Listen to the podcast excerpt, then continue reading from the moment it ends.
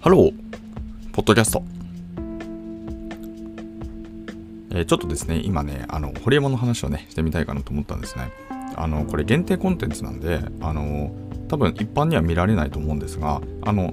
外に出すって話じゃなくて、えっ、ー、と、その、ライブで見るときは無料で公開されてて、で、アーカイブで見るにはね、有料って形で、で僕はね、ちょうどその、無料で、あの、ライブね、たまたまやってるんで気づいてみたんで、あのそこのねちょっとアウトプットしておいた方がいいなと思ったのであの要はねすごい学びが深かったんですよ。なのでねちょっとその話をねあのしてみたいかなと思うんですよね。あのホリエモンシリーズですね。ホリエモンを面白がるシリーズなんですけど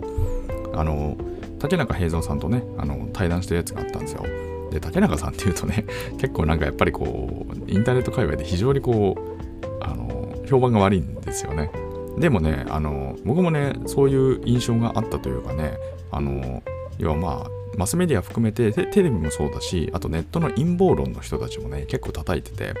非常になんかこう印象が悪いところがあったんですがでもね結構昔からあのホリエモンね対談しててでそこで見た時になんか全然やっぱ印象違うなというか思ったんですよね。やっぱりこれはあの聞くに値するというか非常にこう国の深いところに行ってその政策をあの具体的にこう何ていうのかな考えた人でその戦った人だなっていうのはすごく印象としてあってその最終的なねアウトプット例えばなんかこうパスナのね 派遣法とかまあいろいろ言われてますけど、まあ、その真意するところは結局なんかこうちゃんと解説してる人がいないんだろうなっていうのが僕の最近の見え方でまあだから何が言いたいかっていうとその竹中さんの話はねそのバイアス抜きに多分聞いた方がいいなっていうのは僕の今のところの率直な感想なんですよね。でそこでねちょっとお話しされてたやつがあるんですけどあのね超面白いのがあの今ねタクシー業界あのタクシーの運転手が足りなくてみたいな話があるじゃないですか。要はね昔そのライドシェアっていうのがあるんだけどライドシェアっていうのをこう導入しようと思ったら猛烈な反対があったと。それは何かっつったらタクシー協会タクシー協会がなぜそんなに力を持つのかって話の観点があってこれをね堀本さんが何でですかって聞いたんですよ。そしたらねあの答えとしては要はその政治じゃないですか。政治で物事を決め決めなきゃいけないって話になるんですけどその政治家は要は選挙区っていうのがあってそれぞれね選出されるみたいな話があるんですけど要はタクシー業界って全国にまたがってて各各選挙区にいるんですって。いるっていうかまあそうですよね。それはね全国にタクシーってあるじゃないですか。まあみたいな感じで実は結構そのなんていうかその選挙区にいるっていうのが結構厄介というか なんかそれが要はパワーの源要は強力な圧力があった時になぜそれに屈するのかって言ったら無視できないそれぞれの選挙区に微妙に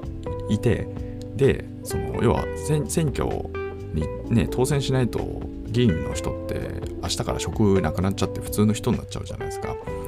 って言った時にやっぱりなんかそこのその何て言うのかな圧力っていうのはその各選挙区で見た時にやっぱりそのギリギリギリで当選する方もいっぱいいらっしゃってってなると要は何て言うのかなそのまさにこう急所を逃げられるというかねその要は逆らえないっていう状況、まあ、つまりそれが圧力が成立するところ。要はそのギリギリで当選する人がいるよねって話と一方でその全国的に要はまんべんなくいると。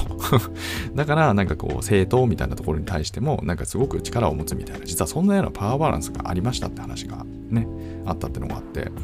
でだからそのライドシェアみたいなものをその会見しようみたいな話って結構昔からあるけど日本ってマジで全然会見できてないじゃないですか。だからそれがねなんでっていうのがまさにそのそこのパワーバランスなんだよって説明がされ出されててこれすごい目から鱗じゃないですか。ああそうなんだと思って。だからあいつらあんなに力持ってんだみたいな話ですよね、まあ、ちなみにねなんか今そのライドシェア解禁のところ最近そのインバウンドねだんだん増えてきてでも中国の中国の人たちまだねそんな本格的になってないのにもうすでにそのなんかその京都とかねあるいはその東京もそうなんですけどなんかそのまあ、そもそも一般のタクシーすら最近来ないみたいな状況になってるじゃないですか。で、これはなんかこうたあのコロナで廃業したとかそこら辺も絡まって、あとは高齢化してみたいな。でいわゆるちゃんとね、そのなんか、立花明さんによれば、なんかね、そのちゃんとライドシェアじゃなくてタクシー業界がちゃんとその、要は機能を供給するから、だそんな乗らない奴らにやらせるよりも俺たちが品質しっかりあの届けるよみたいな約束をね昔してたみたいな話を持ち出しててなのに最近ね、なんかその人手不足だなんだか知らねえけど、タクシー来ねえし、ね、インバウンドの人たちも全然タクシー捕まえられなくて困るし、でアプリなんかクソすぎて使えないしみたいな話とかってなって、だからこれはね、そろそろ説明しろよみたいな感じで、こう、この前つぶやいてて、おおと思って。あこれはいよいよこのね結構タクシー業界に圧力かかるのかなって、まあ、これはすごく期待したいところなんですけど。まあでもその1点だけ見てもね非常に面白いなと思ったんですよね。あとねもう2個だけあるんですけどあの俺もってね新幹線押してるんですよ。あとね中央リニア新幹線も押してるんですよね。なんでと思ってたんですよ。結構不思議だなと思ってたんですけど。でこれがねあのなんでリニアを押してるかっていうとそのリニアっていわゆる超電導って言われる、まあ、その技術があるんですけど要はねこれがねその核融合炉に対してその何ていうのかな使える？つまりね核融合炉って今あるじゃないですか。あの今の原子力って核分裂なんで逆なんですけど核融合ですよね。でそいつでこう莫大なエネルギーを取り出すみたいなその次のね、まあ、まあ、まさにこう夢の夢の発電って言われる、まあ、技術があってでこれもねこの超あの核融合に非常に注目しててなんか昔ねあのどっかのフランスっていうか欧州というかどっかにあるねその核融合炉のなんかロケ行ったねホリエモンチャンネルでその番組があってあれは非常に面白かった。まあ僕はね正直ちょっと核融合全然わかんないんですけど、まあ、それでもねすごい面白いなっていうかね非常にこう教育コンテンツとしては素晴らしいなと思ったので、まあ、もしもね気になった方は見ていただけるといいかなと思うんですけどでこの核融合炉でなんかその1億度のプラズマをなんかこう間にこうなんか閉じ込めておかなきゃいけない。でそこに、ね、閉じ込めておくためのその磁場としてなんかこう超電導がね使われるって話があったんですよね。で要はその何ていうのかなその中央リニア新幹線がその成立することで何がいいかっていうと要はその超電導を使ってるって話でつまりその産業化することによってその要はねお金が回るからそこにほら技術者ってとどめ何とめておけるんですよね。あと僕はその一発の IT エンジニアとして分かること、これは実体験として分かることなんですけど、まあ、要はその生きてる現場でね、やっぱりその技術を発揮するっていう人たちが、で、手を動かす、その理論理論はね、もちろん大事なんだけど、理論や実験は大事なんだけど、やっぱりなんかこう、生の状況でしっかりと技術を発揮するっていうところの、その経験値を持つっていうところってマジで大事で、やっぱりねそこの観点を産業化ってあの観点で説明してると思うんですけど、まあ、やっぱりその観点でぜひともねこれは成功させた方がいい。でそれはその超電導っていうのは今日本がね結構その世界に先が出てるっていうところもあるそうなんですよ。ここはねちょっと僕はよくわからないですけど。でもそういう説明まあおそらくね俺もが言ってるので、まあ、大体正しいんだろうと思うんですが。そうつまりねその日本全体の産業構造としてこれは必要なんじゃないかって話で言ってて。でその出資先っていうのがそのバックアップというかそのあれなんですよね。そのまさに何て言うんですか？あのバックアップがその JR 東海なので、まあ、そこはねドル箱の東海道新幹線って持ってるわけなんで、まあ、そこからね無尽蔵のお金が出てくるって話でだからまあやった方がいいみたいな。一方でそのオレモンのその疑問このねそのプロジェクトに対する一つの疑問っていうのがその県知事っていうのが要はその微妙に力が強いと。いうところがあってその県知事っていうのがなぜその力が強いのかっていう話それはなぜその要はその構造的にねなぜ必要な強いんですかみたいなあの話をねその質問をね竹中さんにされてて、まあ、その観点も面白いなって思いましたよね。要はそのなんかねそのあるらしいんですよここの話はちょっとしないんですけど何かっていうのがあって実はその竹中さんがその総務大臣時代総務大臣でしたっけまあ、そこでねその実はそのなぜそのパワーバランスがその曖昧なんか強いのかっていうのは要はその国と地方の分権ができてないって話が実はあるみたいで、まあ、それはねそのある法律に従っているらしいんですがそれはね実はねそこを突破しようと思ったのがね本当はやりたかったことらしくて、まあ、そのねまさにその誰も問題にしてないことを着眼点としてちゃんと取り上げてでそれを推進しようとしてでもね皇族はやっぱりなんかいろんな人たちがそれって嫌がっちゃうからそのね構造的に。だから結局ねなんか誰も何もやらないみたいな。そそんな感じになっちゃってるらしいんですが、まあ、何言ってるかっていうとね今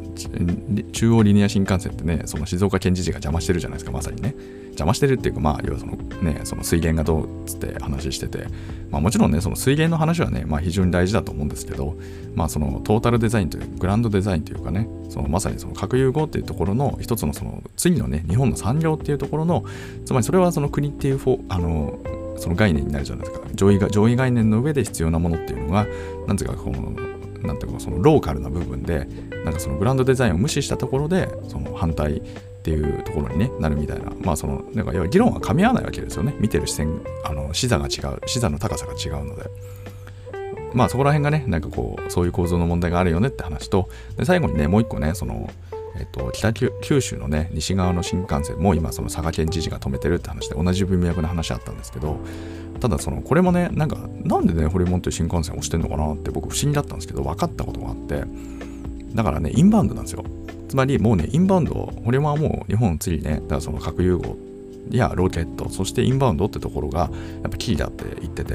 でそのインバウンドのところでやっぱり新幹線ってインフラってめちゃくちゃ大事だよねってそのねその日本の地方のそのその観光資源っていうのを最大限生かすためにはやっぱり必要だ話しててあそれでね納得いったんですよ。なるほどなと思って。だから新幹線も含めてなんかこうねしっかりなんていうのかこの指示というかその指示してるんだなみたいなことが分かりまして。で、えっと、まあ、それがね、まあ、非常にこう発見になりましたっていうところがありまして、えっとね、本日ちょっとホリエモン面白がるシリーズっていうことでね、あの最新刊なんですけど、あの竹中さんと対談したやつ、まあ、ちょっとね、あのこんなにその放末なポッドキャストなので、まあ、ちょっとね、皆さんとこう共有させていただいて、まあ、全部、これが全部じゃないんですけど、非常にね、面白いなと思ったポイントだけね、ちょっと皆さんと要点だけ共有させていただきました。えー、このチャンネルでは明日がちょっと楽しくなる IT というコンセプトで、IT っていうのは私が拡大解釈した IT をお届けし、皆様の明日がちょっとでも楽しくなればという、そういうチャンネルになっております。まあ、正直ね、日本ってめちゃくちゃこう閉塞感あるんで、だかやっぱりそのどこに向かったらいいんだろうみたいな話。でどこに向かったらいいんだろうってやっぱりなんかこう何ていうのかなこの地に足ついたような話がなかなかできないなって思ってて。それはおそらくうんまあ一つはこうメディアの問題もねメディアの責任もすごくあるのかなと思うんですよね。まあでもそれも鵜呑みにしちゃうというか、まあそのどのようにね、暮らしていくかみたいなメディアリテラシーみたいなところはこう一人一人が備わる、ね、備わっていくしかないというか、でそのその上でこう自分の人生設計をどうするかみたいな話とか、まあ多分そこまで落ちないとね、なかなかこう、うん、なんかこう全体としてその総論として強くなるみたいな構造って生まれにくいのかなと思っちゃうんで、だから究極的に言えばやっぱりこう一人一人みたいな話になっちゃうのかなって思ってまあでもそんなこと言ってても進まないんで何かしらね自分の中で何かできることはって考えた時にでも一つやっぱりこうインバウンドってところに、まあ、非常にこう張ってるっていう話があってホリエモンがね。でそれはなんていうかもうこれまでがどうだったからって話じゃなくてもうそういう日本なんだから、ね、今後もう円安どんどん進んでいくし構造的にねずっと金融緩和してるしみたいな話もあってってなるとやっぱりなんかそっちに向かざるを得ないよねと思うとやっぱりなんかそういうところで何かこうできることその自分でなんかこう要は外貨を稼ぐじゃないんですけど、まあ、そこら辺がね一つなんかこうやっぱりキーワードになるのかなって思ったんですよね。であとやっぱりそのちゃんとね貼ってるじゃないですかなんかエンタメパン屋さんとかあとはその和牛マフィアっていうねその超高級路線のやつ、まあ、まさにこうインバウンドの人たちを対象にしちゃうようなインバウンドまたは国内でお金持ってるね経営者の方たちをメインにした事業体やってますけど、まああれもね、僕も一回ね、ちゃんと会員になって、高いんですけどね、行ってみて、でもね、すごい分かったんですよ。やっぱり何がやりたいのかなって、なんとなくね。あやっぱりすげえ考えてるなと思って。あ、もちろんその一個一個が個別具体的に成功するかって話は別で、ただそのコンセプトとしては目指すところっていうのはやっぱり、ああ、こういうことなんだな、みたいなことをすごい感じるというかね。まあ、だからやっぱりね、ちょっと引き続きこれはウォッチしていかなきゃいけないなってことをね、改めて思いましたっていうね、今日はそんなお話をさせていただきました。それではね、皆様とまたお会いできる日を楽しみにしております。Have a nice day!